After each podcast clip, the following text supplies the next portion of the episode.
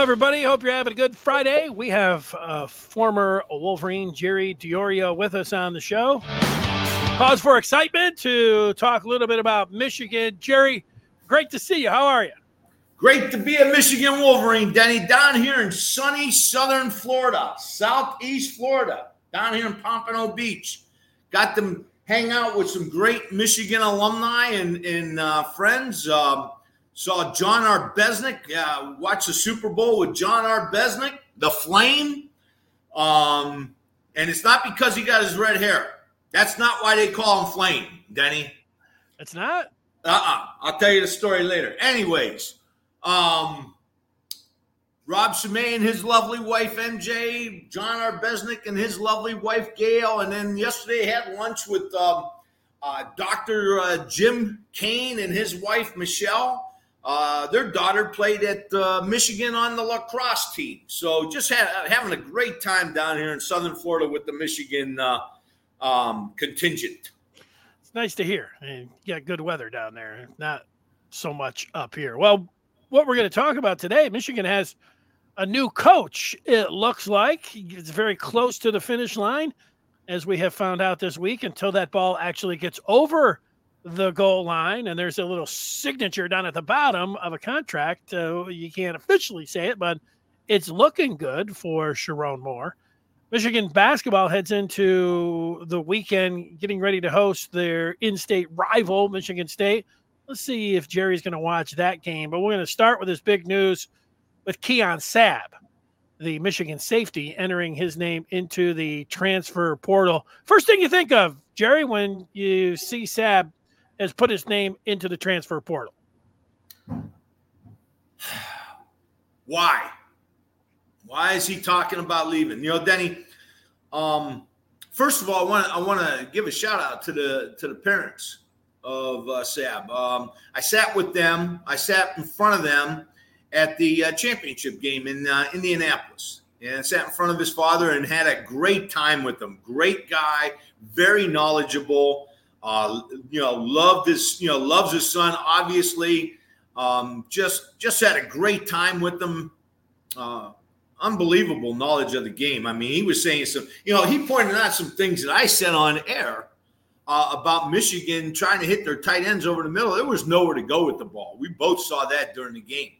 So, um, Sabb leaving. My question, my the first thought comes to mind: Why? And um, I think the big reason is well, I think there's two reasons. I think it's twofold, Benny. Number one, I think he's looking at this and saying, how much playing time am I going to get? You got two returning safeties coming back this year. Rod Moore, possibly the best safety in college football, returning next year, arguably, anyways. Makari Paige, um, gifted, talented individual. He's a great player. Uh, and then you got Sabb, and and um, where's he going to fit in? Is he going to fit in the nickel? Is he going to you know fit? Is he going to have to compete with those safeties? Mm, I think that's got something to do with it, and I think that's what he's looking at. The other thing I don't think people are really considering is how much NIL money is he getting compared to his competition and compared to what he's being offered. You know, NIL is kind of like um, and I don't I, I don't like saying this because NIL is advertising. It's not salary. But this is kind of like the salary cap a little bit, where Sabb might be looking at this and saying, they're offering me a lot more money over here, maybe at Oregon or wherever he's looking at. And Michigan is kind of tied because we might have already secured our uh, some of the players that uh, he's going against and some of the other key players that we've mentioned on this uh, show before. So there, there might not be the money to keep Sabb. Um, but all this has to come down. You know, Lamar Logan is a great hire at Michigan. Wink Martindale is a great hire, and we're going to get into this a lot more extensively in a minute. But now we've got to see uh, Lamar Logan do something and try to convince Sabb. Um, Ferris, nice comment. Yeah, I did see uh, uh, uh, an alligator down in South Carolina. But anyways, Sabb, um, you know, he he might be getting some of these offers, some of these NIL offers from some of these other teams. That it's going to make it hard for him to stay. So, in the year of NIL, you got a budget just like the uh, salary cap in the NFL. You got a, a room, a loaded room full of great defensive backs from all over the country, and um, he might be getting some uh, some pretty good feelers out there, some pretty good offers from uh, other teams. So those are my two reasons. What's my playing time, and the NIL comparisons. Yeah, I think you're on top of it. And for a player, player movement is is. It's not good if you're a Michigan fan. It's not good, but being able to go like that and go somewhere else and maybe pick up some money is uh, for a player nice. Not so good for Michigan it's the one spot you just look if you're it was like if you're a quarterback if there's two really good quarterbacks and you feel like you're not the starter you go to the transfer portal and in this spot here rod moore and makari Paige were in front of him and those are the starters for the championship game they've been the starters all year long and while he was coming on and getting some playing time guys want to start yeah guys want to play and oh yeah you know guys want to pick up some money. Maybe that if you could get both, like like I know there's a lot of people say, no, it's uh, it's clearly money. You're not sure of that. It's clearly playing time. Eh, okay, I can see that, but it maybe a little bit of both, like you're talking about. It, it's probably a little bit of both there, Danny. I think uh, you know this is business now.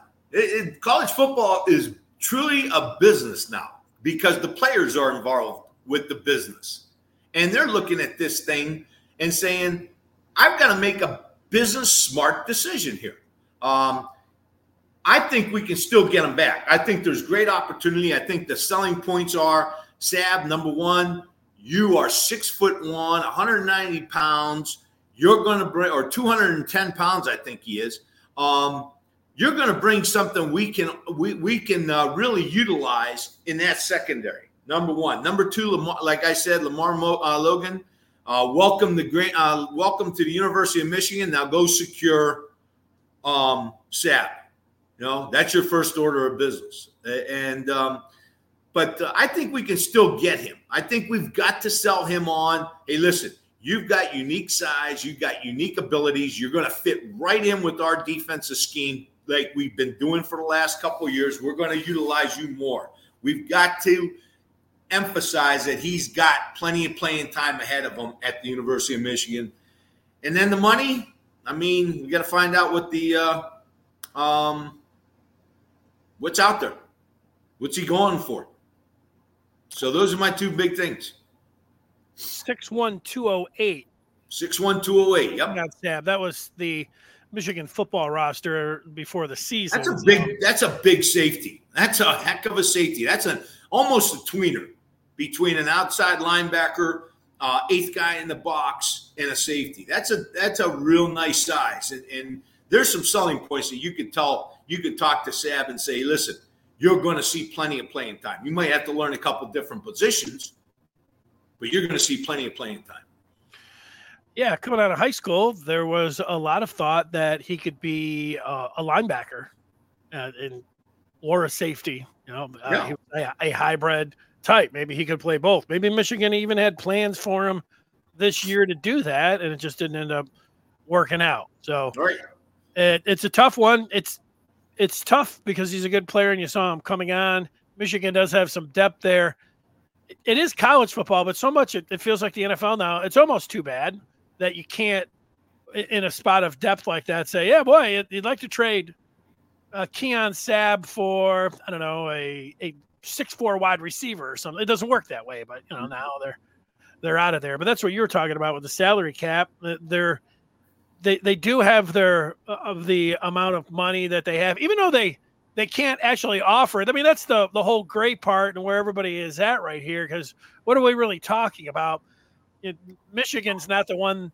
Even though we know that they do allocate the money, it's the collectives, and you know that they're working to, together behind the scenes. And yet, technically, it is uh, against the rules to do that. It's certainly against the rules to be calling up and uh, dangling money for uh, players and saying if you come here, and yet it, it's going on, you can't stop it, and uh, more than half the teams are doing it, and then there's uh, legislation out there that's that is being pushed forward to say that they should do it. So, and fans don't care, you know. So all of that works against you if you're of somebody that's trying to play it above board and you know do it by the letter of the law, which I think Michigan is doing. I know they.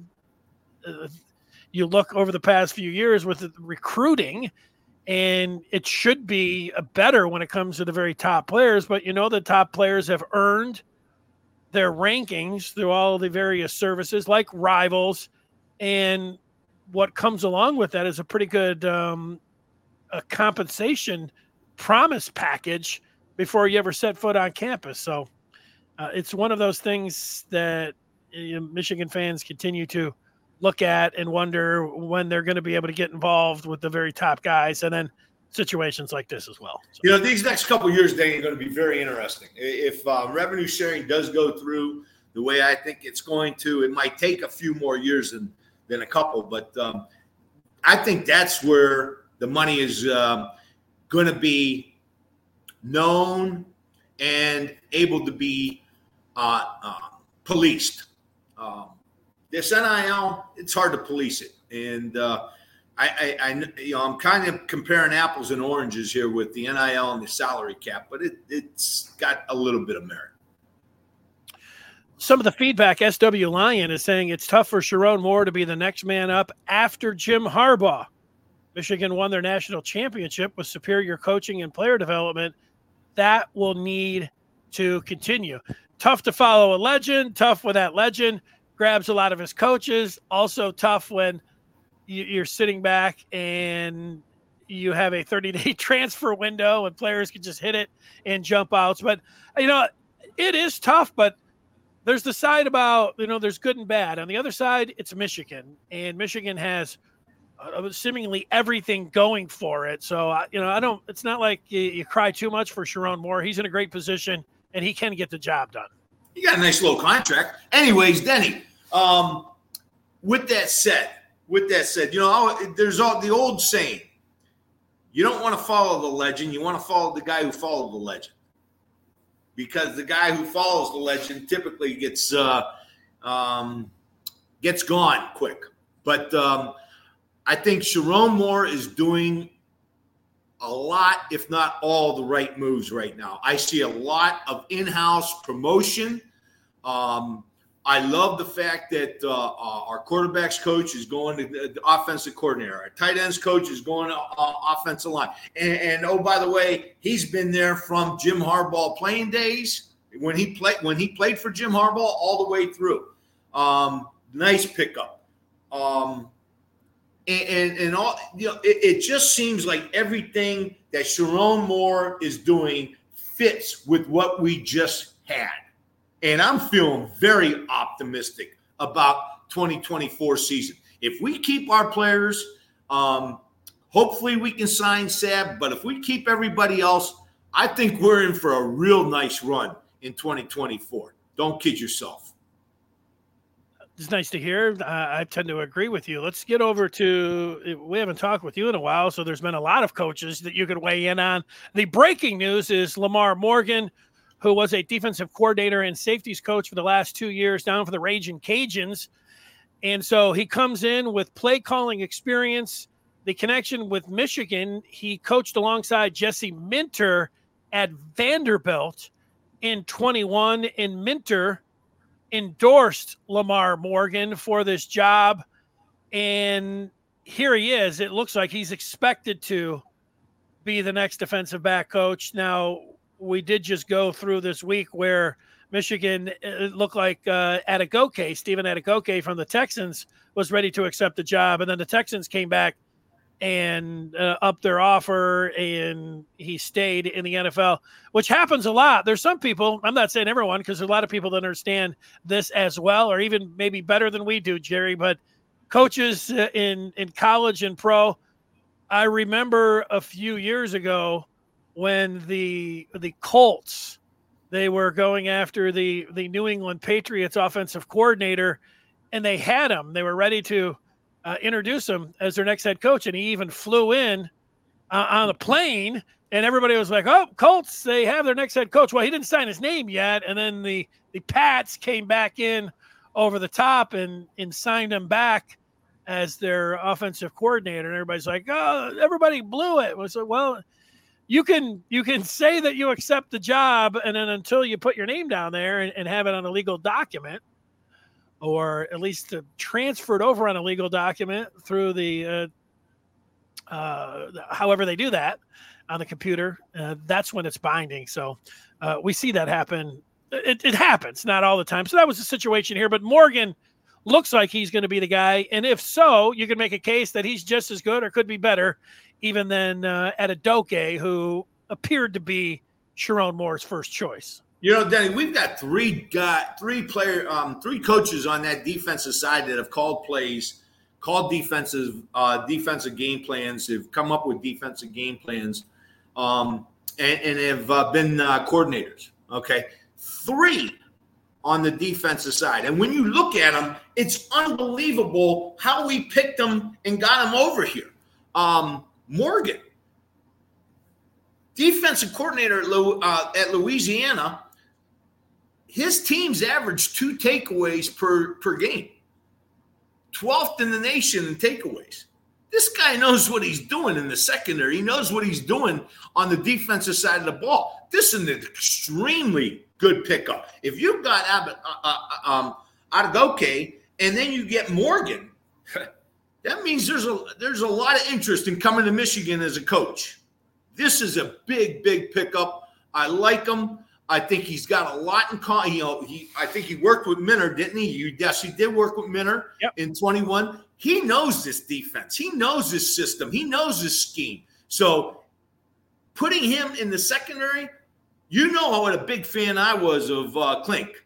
I love Clink. I thought he was he was top notch. I you know I, I was I was crushed when he left. But this is a good pickup.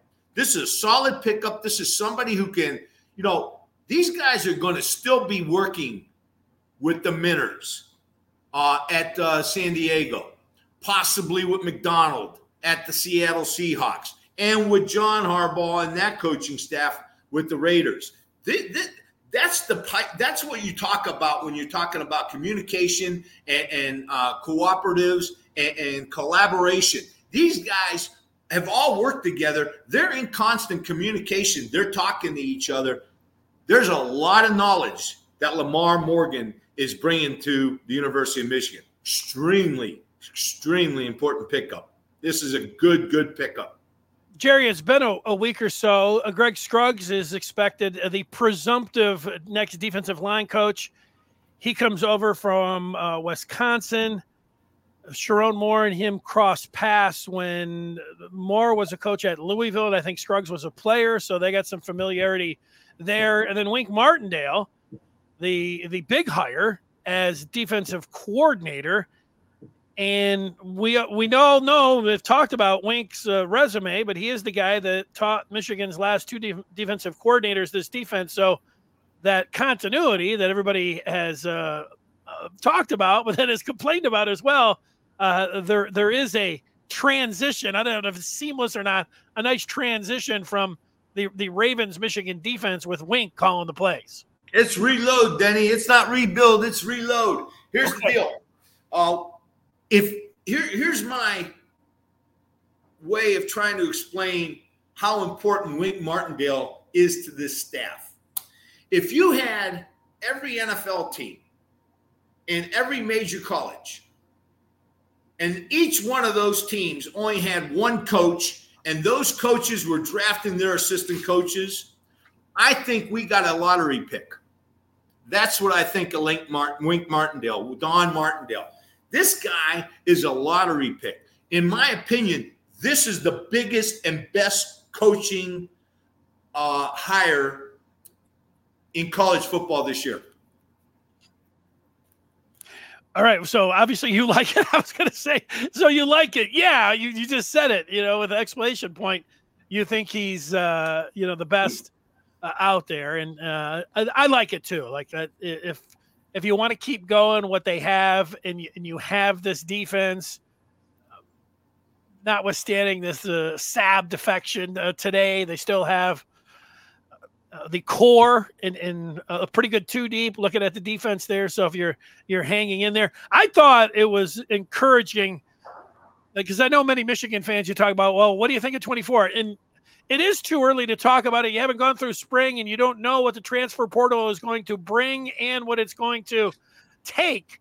But uh, Bill Connelly from ESPN does his uh, metric SP plus, and you know it's it's not the Bible. It's just like anything else, you know, preseason or way too early rankings. But he had Michigan at number five, and, and it combines a recruiting, which you know you see the likely uh, uh, teams that are up there, but it also looks at the two deep and returning starters and all of this. And and Michigan was five, so Michigan being a top five team, plus they would uh, that's not taking into account like when you think about the uh, uh, preseason rankings because defending champs do tend to get respect because there's some of these voters that are like, eh, until Michigan's knocked off at number one, I'm going to have them at number one, which is okay. Uh, you know, the, the, preseason rankings, uh, people don't, you know, they're they're just there as a guide. You don't get too worked up, but the SP has a little bit in it. And the good news is is that Michigan was in the top five. Now the bad news is that OSU, Oregon, and Texas were two, three, four, all of who Michigan plays, but the Wolverines have the Ducks and the Longhorns at home. So, you know, some good news, bad news, but you know, you're talking about next year a little bit. And as we sit here on February the 16th, you know, it's it's still a promising season on tap. Uh, for for the Maize and Blue, I, Benny, I know Benny, that you know that, right? We are starting at day one. There is nobody that I fear on our schedule or in this country next year. Our defense, if we continue to do what we're doing on defense, hold our players and, and, and, and get these kind of coaches. We already got the coaches, but if we can hold these players, there is no reason I don't that that you should think Michigan is going to drop off on defense. Not one iota. Not one iota. In fact, we might be better. You know, you got Graham, you got Grant coming back, you got Benny coming back. You got uh, uh, Stewart. Uh, you got a secondary that's loaded. Um, wait and see on the linebackers, but I think we got some really good linebackers. That defense is very, very good. It's in place. Yeah, and I know you watch, so you have seen a practice or two that's more than any of us, and you liked what you saw from the ball coming out of Jayden Denegal's hand. You have said that over the last month or two. So you know you, you like his size, and and Kirk Campbell last week did a podcast where he compared him to size wise and being able to shed would be tacklers. He compared him to Ben Roethlisberger, and he is six foot five. And I don't know if he's two foot. You know, I don't know what Roethlisberger and he could have been two sixty, but. You know, Denegal probably 235 right now, and it's six five. And we did see him.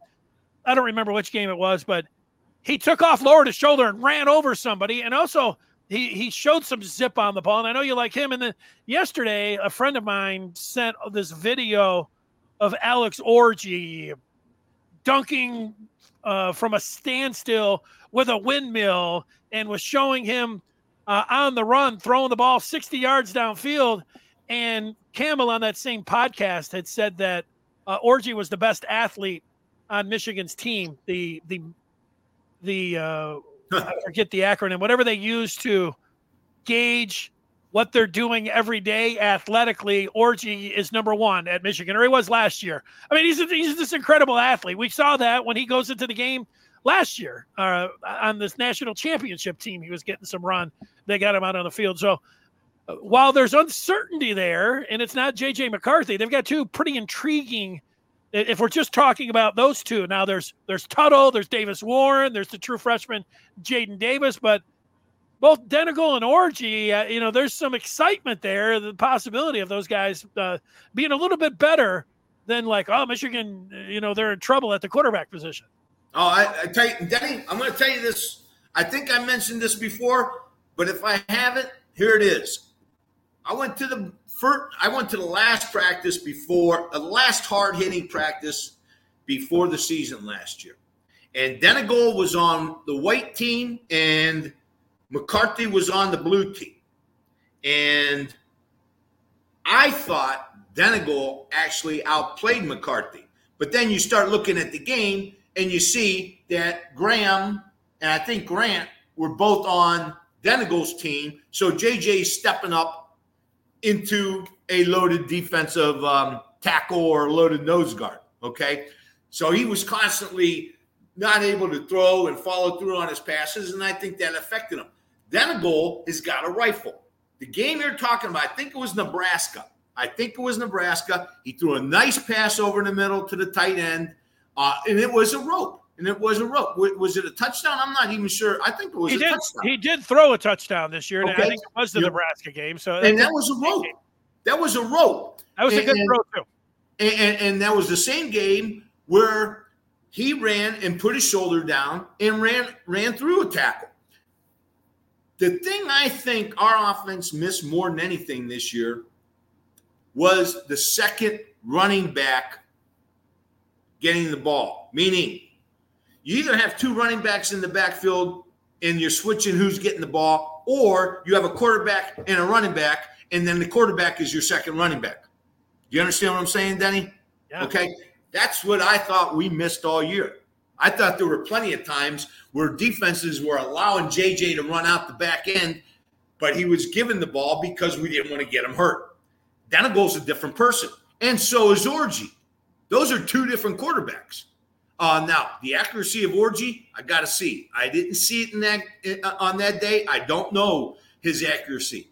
I saw Denegal. I liked him a lot. I love. I liked him a ton right from Jump Street, and I liked the fact that he could run the ball. Both of those quarterbacks can run the ball, and I know one can throw, and possibly two. I'm thinking our quarterback's on the roster right now. And I'm And, thinking, and I've got no problem with that. I have no problem. In fact, I'm excited about it. well, however you look at the quarterback position, whether you want a pocket passer or whether you want a guy that can do both, one thing that we know that Orji can do for sure is run the ball. And it was last year during one of Harbaugh's news conferences, Orji was a little bit banged up, and then he said, Yeah, we're going to put him up on, on kick return. And then Harbaugh said, He's the greatest kick returner I've ever seen.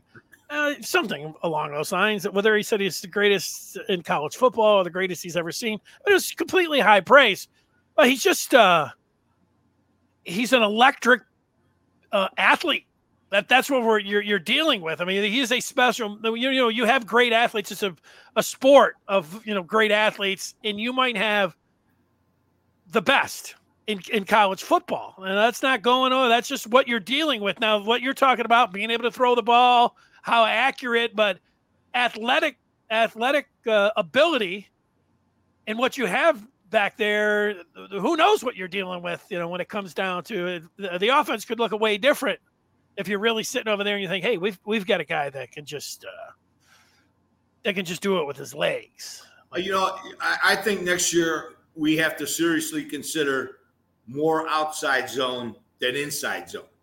And, and outside zone, meaning I think Donovan Edwards is more of an outside uh, kind of guy, although he's broken some huge plays up the gut. I mean, huge plays. Twice against Ohio State, twice against Washington. I mean, right up the gut. But I like our outside package. And one of the things I really like about our outside package is if we can read some of this a little bit more and, and, uh, on this lateral movement, that's going to allow our quarterbacks to expose the inside game right up the gut. Um, we used to run veer power where we're reading that C gap player. If he comes up on the back, quarterback's going right behind the guard.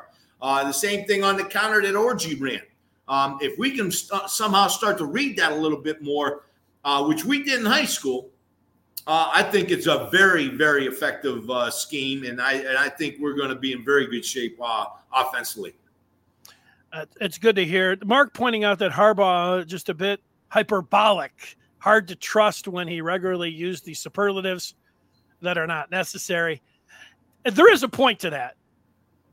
I'll also like so. I, I think about that, Mark. I, I go back when, and I thought it, not that it was the kiss of death. But I didn't. I didn't like when I heard it because I thought it tied himself a little bit too much to Don Brown. He said Don Brown's the greatest coach that he's ever worked with. Uh, he said that, and, and, and things had already. It was after a, it, it might have been in the offseason where they had, had melted down in the fourth quarter in South Carolina. He didn't have those last two Ohio State games, but he was already to me in, in a situation where I'm like, know, come on, the greatest head coach. I didn't like hearing that, and you know, the Harbaugh I think believed that he stayed with them a year or two too long. It looked like, but there were a couple things that Harbaugh said when he came out and he was like, "Hey, what do you think of Kenneth Grant and Mason Graham?" And he said, "These guys are uh, the uh, a blessing from the football gods," and he was right about that. Like the uh, Mason Graham started immediately as a true freshman on the defensive line, very difficult to do. Kenneth Grant looks like an amazing football player. Both of them back this year they're the part. What do you? They're along with Will Johnson. You call those guys the big three, right? Yep, absolutely. Um, you know, I was watching uh, Coach Moore's uh, interview or uh, his uh, introductory um, um, video. Yeah, and um, he said that Jim told him one thing. He said, "Don't be afraid to think out of the box, because many times you're right." Don't be afraid. And that's what Jim Harbaugh was. I mean, call him quirky, call him whatever you want, but he gained your attention and he thought outside the box. It was, it was a hard move for him to get rid of Don Brown. That was that was that was a difficult move to get rid of Don Brown. He loved him. He loved Don Brown. He loved Don Brown. Nope. I don't think there were too many of us that liked him, but he loved Don Brown. Okay. Yeah. Um, he got rid of him. He did it for the program, and and, um, and, and Jim has a tendency to exact. I don't want to say exaggerate, but kind of put his people on a pedestal above all else, and, and, and there's nothing wrong with that. I mean, yeah, okay, you get a little quirky and stuff at times, but you know that's good when when you see your head coach always promoting your players your coaches, talking about how great they are. They're getting jobs elsewhere. This is going to bring more people in. And I think that's one of the things that Sherrone Moore got off Jim Jim Harbaugh is, is that, you know, put your guys on a pedestal. Don't don't be afraid to think outside the box and and, and uh, do what you, you feel is good and be yourself. Yeah, you have to take I think all coaches you have to take with a grain of salt. And Harbaugh, you, you learned over the years, he did hit on a lot of his uh, proclamations. There was the other one where he's, well, we've got six, seven guys that are going to get drafted in the offensive line. We've got 16, 17 guys that are going to get drafted off this team. I've got eight or nine, you know, future head coaches. I mean, he was saying all kinds of stuff like that, but I think there was some truth in a, a lot of what he was saying there. So, you know, he. Hey, 18 guys at the. Uh, 18 guys at the uh, uh, um, um, combine. I that's pretty impressive. That's a pretty impressive team. And, and, remember, Denny, we talked about this all year, all during the season. This is a team of professionals. Those guys were professionals. They weathered storms as well as anything I ever saw. And and and now we got these guys coming in, some replacing, some renewing. I mean, it's I'm feeling good. I'm feeling very good. All right, let's take a little feedback before we talk about basketball. So if you have a football question, jump in there because I, I want to ask Jerry if he's going to watch tomorrow's. I don't know. I, I, haven't talked basketball ever with Jerry, so maybe he never watches Michigan basketball. Don't say anything. Uh, maybe he watches every game, but tomorrow's game, even down there in Florida, it's on Fox, so he would be available to watch it. So that's coming up right after we take a few on the feedback and see where Jerry's at. Mark says it's curious to what 30 really solid players can do compared to a few elites. Frankly, quarterback plus elite defensive tackles seems the championship level needed with no weaknesses uh, elsewhere. So if we're talking about championship level, Mark is saying that the quarterback needs to be elite. I, I tend to agree with that statement. I do go back to 21 and, Cade McNamara, a, a, game manager, whether you think of that term. I wasn't an elite quarterback, but he was good enough to put Michigan in position to get to the college football playoff. with what U of M was doing. If it was just JJ McCarthy, I'd be sitting here saying, you got to do everything to get a quarterback because you don't have a quarterback. You're not going to be able to beat Ohio State and win the Big Ten. But they showed in this three year run that that can happen. But overall, I do agree with what Mark is saying here, uh, especially about the, the quarterback. How about his uh, overall point about 30 really solid players compared to a few elite? Oh, I, I, I love that. Uh, you know, absolutely. Uh, you you want you want depth. You want a lot of players that are really good. And look at USC last year. Um, Caleb Williams got a lot of money, got a lot of stuff at, at, at USC, and but they had nothing left for anybody else, and it showed against Notre Dame. Notre Dame completely dominated them up front, and, and I don't care what you say or who says it. If you're not winning up front, you ain't got a chance at quarterback. Those guys are the ones protecting you. And those guys are the ones pressuring you. And my thought is, yeah, I think we got a quarterback. I think we got a quarterback that can uh, um, that can win a Big Ten championship. Yeah, hey Jerry, I think when you you talk about both USC and UCLA, I don't know if it's a rude awakening, but USC is, is really I want to call them fanatics, call them soft. I know they they have that label, and until they shed it, uh, they they are a soft defense, and uh, obviously none, neither of those teams later in the year, having played in the Pac-12, play in the kind of weather that they're going to have to play in in the Big Ten. I think they will have a little bit of an awakening playing in the conference uh, in uh, in I don't know, December, certainly uh, if they were playing in December, but November as well. So that is something that they're going to have to uh, they're going to have to deal with. You know, Denny, I got to say this. I was wrong on USC from Jump Street about everything. I, I thought they were going to be a really good defense this year. New uh, personnel, new coaching staff, and their defense laid an egg just like they did the year before.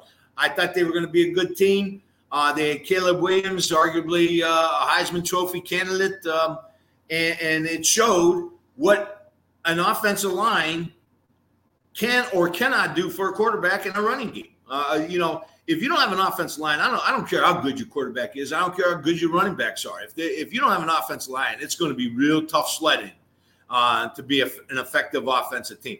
Now, what I will say is, I was all over USC getting thumped in the bowl game this year. I thought that was one of the better picks, and they come out and win this bowl game. Maybe getting rid of, uh, maybe not having Caleb Williams on your roster, uh, might not be a bad thing. uh, I'm with you on this. So you let me ask you. So if, uh, you say that you're the general manager of the Chicago Bears. You have the the number one pick, but you also have Justin Fields. What would you do with the the first pick? Would you trade it or oh, would gosh, you pick a quarterback? What beautiful! I love this question. I, I I'm going after Marvin Harris right now, right away.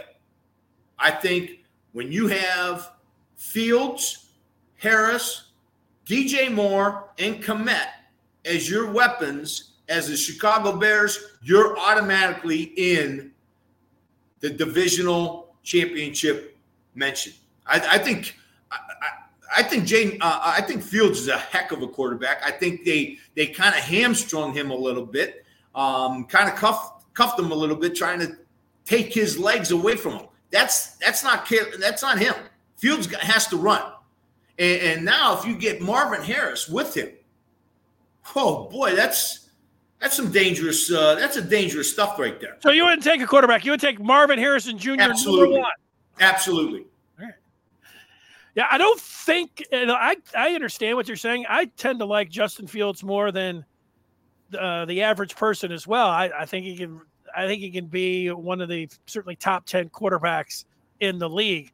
I do think that the GM's restarting the clock of getting a, a quarterback on a rookie deal, and they all tend to lean into upside of and when you have somebody that is pegged as a generational QB, I think every GM in the league would take Caleb Williams based on that. But I'm I'm more like it's, it's easier to say pay pay because you're to have to pay Justin Fields after this year. Uh, it's like three million this year, but then it goes up to 21. You probably have to give him a, a new deal right now, so you're to have to think about 45 million a year.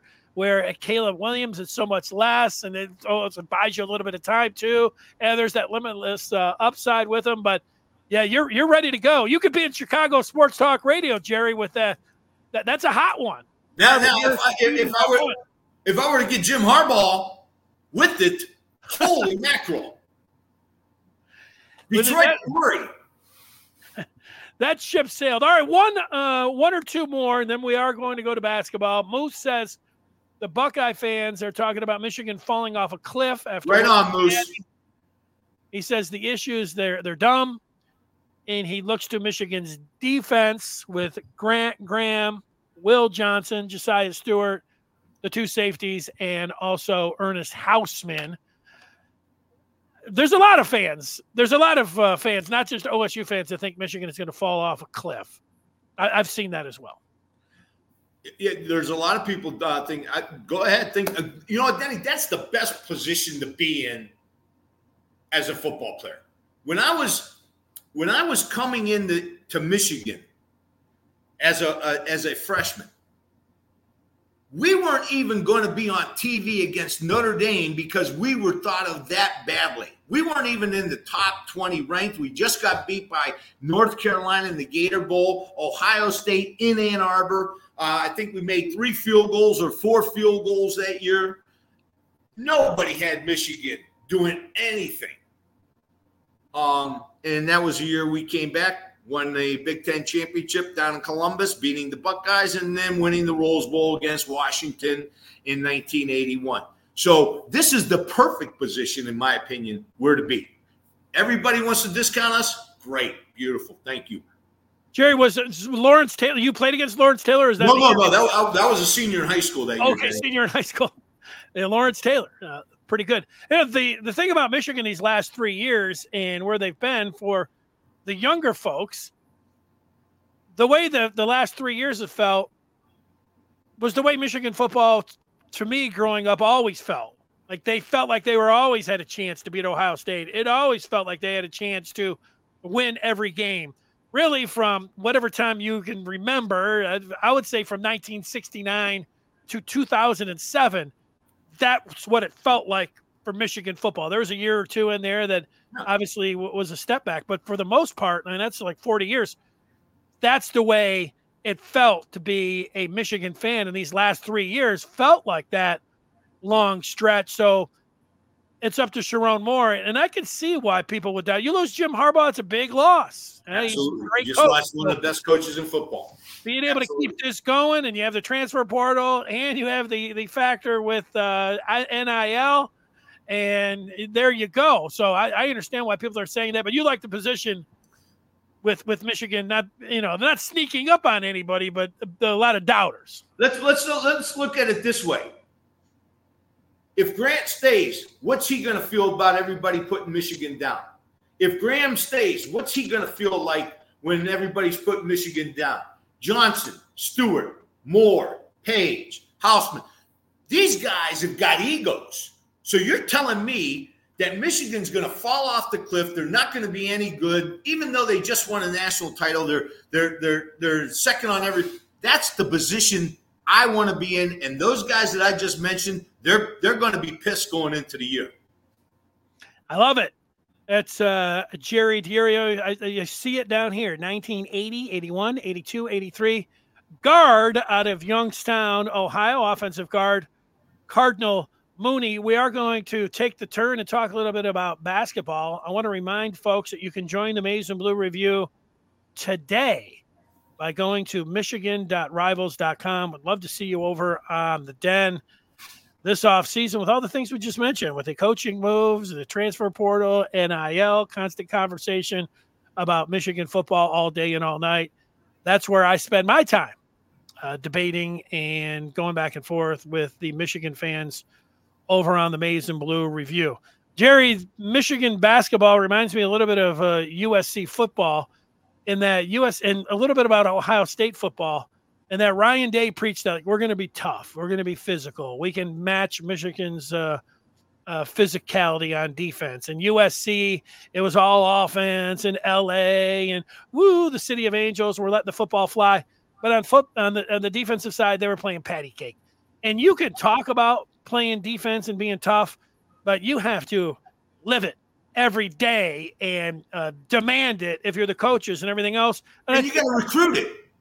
Recruit got recruit it. And I think that's what's going on with basketball. Michigan, they can't stop the ball. They can't uh, compete on that side. They've got other issues, but the number one thing is is that they're soft defensively, and they're not physically ready to match up with other teams in the Big Ten. I see that as the biggest issue. It could end up being uh, the the downfall of uh, Juwan Howard. We'll see what happens after the the season. Let me ask you: uh, Do you have you watched Michigan basketball regularly over the years? What about this year? And then what about tomorrow night? Yes, Denny, I had watched Michigan basketball over the years, especially when John Beilein was coaching and our teams were really, really good. Let me, uh, you know, you mentioned that, Denny. When you look at Michigan's team and, and their their you would think this would be a very, very physical team. This would be a good defensive team. They're not. They have some pretty good size. They got some good looking kids on that team, and, and yet something's missing.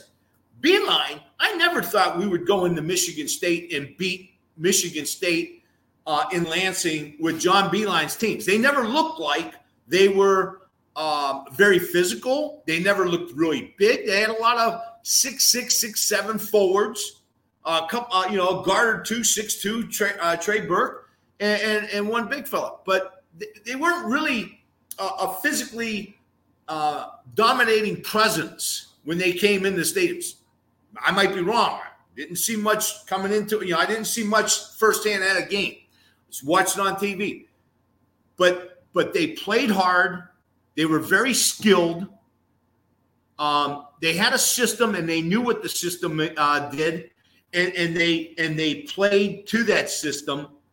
And we were taking players and developing them into pro players when there was no reason that they should have been pro players. The guy out in um, Miami, I keep forgetting his name. Um, oh gosh, what's his name? Larrañaga?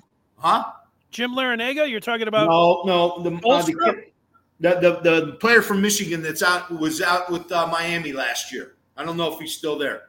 Anyways, okay. uh, he was a Division three uh, shooting guard. Oh, Duncan Robinson. There you go, Duncan Robinson. Uh, we were taking people that weren't highly recruited and developing them, just like our football program did. It seems like we're taking really nice looking bodies and we're not doing much with them. And, and that's my problem. I it, that's my problem with Michigan basketball right now. There's just not a lot of good things going on. I think we're last in the Big Ten right now, right? Correct. Okay. Dead last. The last time, the last time they finished dead last in the Big Ten was uh, the year after Cazzie Russell left and was the number one pick of the Knicks in '66. So '65 that mm-hmm. was. So 60. Michigan shouldn't be last in anything in the Big Ten. No, and you know that Juwan Howard, the old following the legend. John Beilein was a legend. Just a great basketball coach. It's too bad they they need the next John Beilein, somebody that can go out there identify players for his system. They don't have to be the five stars. They don't have to be the one and duns, and uh, that's exactly what they're looking for. Uh, there's not too many. If, if, there was the next John Beilein out there, this is what a lot of teams uh, would want. I, I like Ferris. The best thing I can uh, talk about, I'm thinking, the best thing I can talk about Michigan basketball this year is that Michigan football went 15 That's about the size of it, too.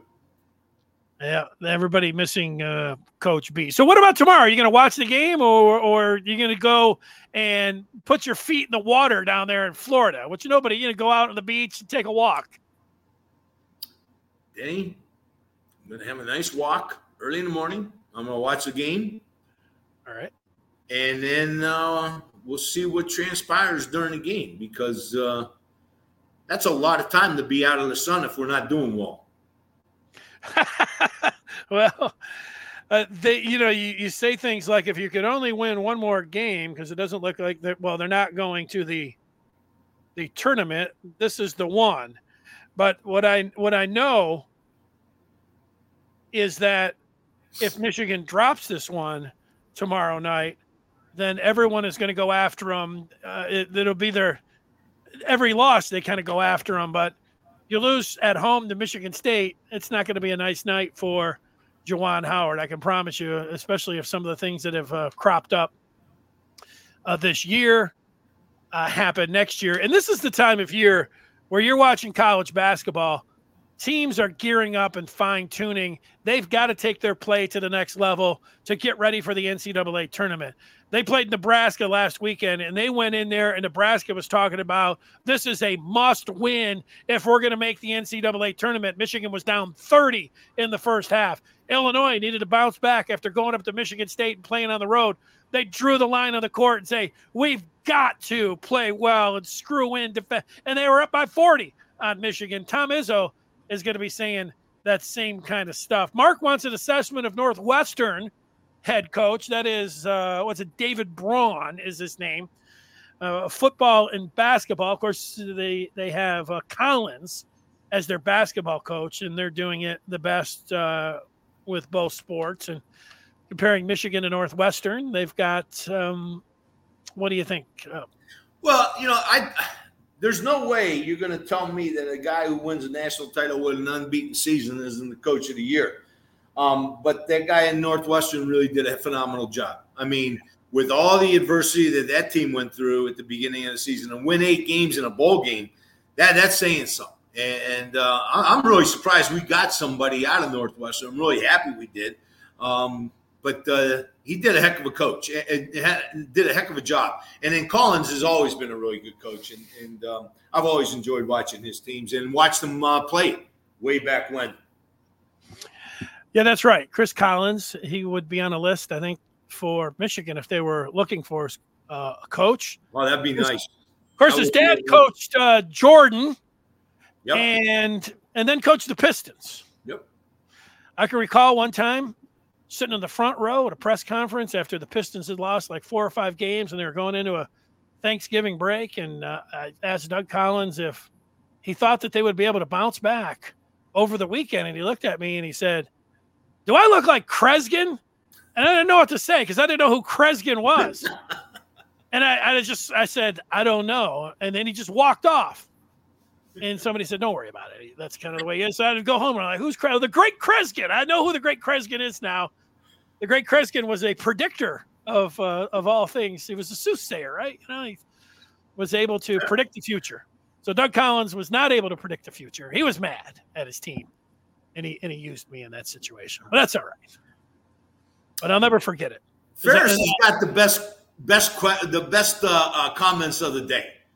I gotta, I gotta tell you, Ferris got the best. You're asking me if I seen a snake in or a, or a gator. How the heck do you know I hate snakes and gators, Ferris? I don't have any idea how you know that. Number one. Number two, he's talking about Michigan football when you're talking about Michigan basketball. Now, what you saying? Could the Fab Five now in their fifties beat this? Maybe. I don't know. I couldn't move much I couldn't move uh, very well in my 50s uh, at, on the basketball court. I tried, but uh, 50s was kind of the limit. Yeah, I, I think 40s. 40s, I think they could have. Absolutely. Juwan Howard and, and, Chris Webber, you know, Chris Webber is, I don't know if he can even walk. You know, he it's, it's gone through. Jalen looks like he could still play.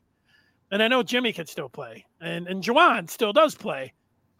But uh, it would be interesting because I was going to say I think the Fab Five could hang in for a half, but of course this basketball team, that's what stymied them all year long is that they've been decent in most of their games for a half. So could they Fab Five hang for a half?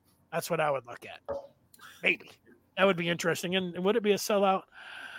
Uh, they they need that. Uh, they need if they uh, it could get ugly just looking at the crowd next uh, tomorrow night because there's going to be a lot of green and white fans that are looking to get revenge for football for the last few years uh, and, and trying to in, invade the stadium.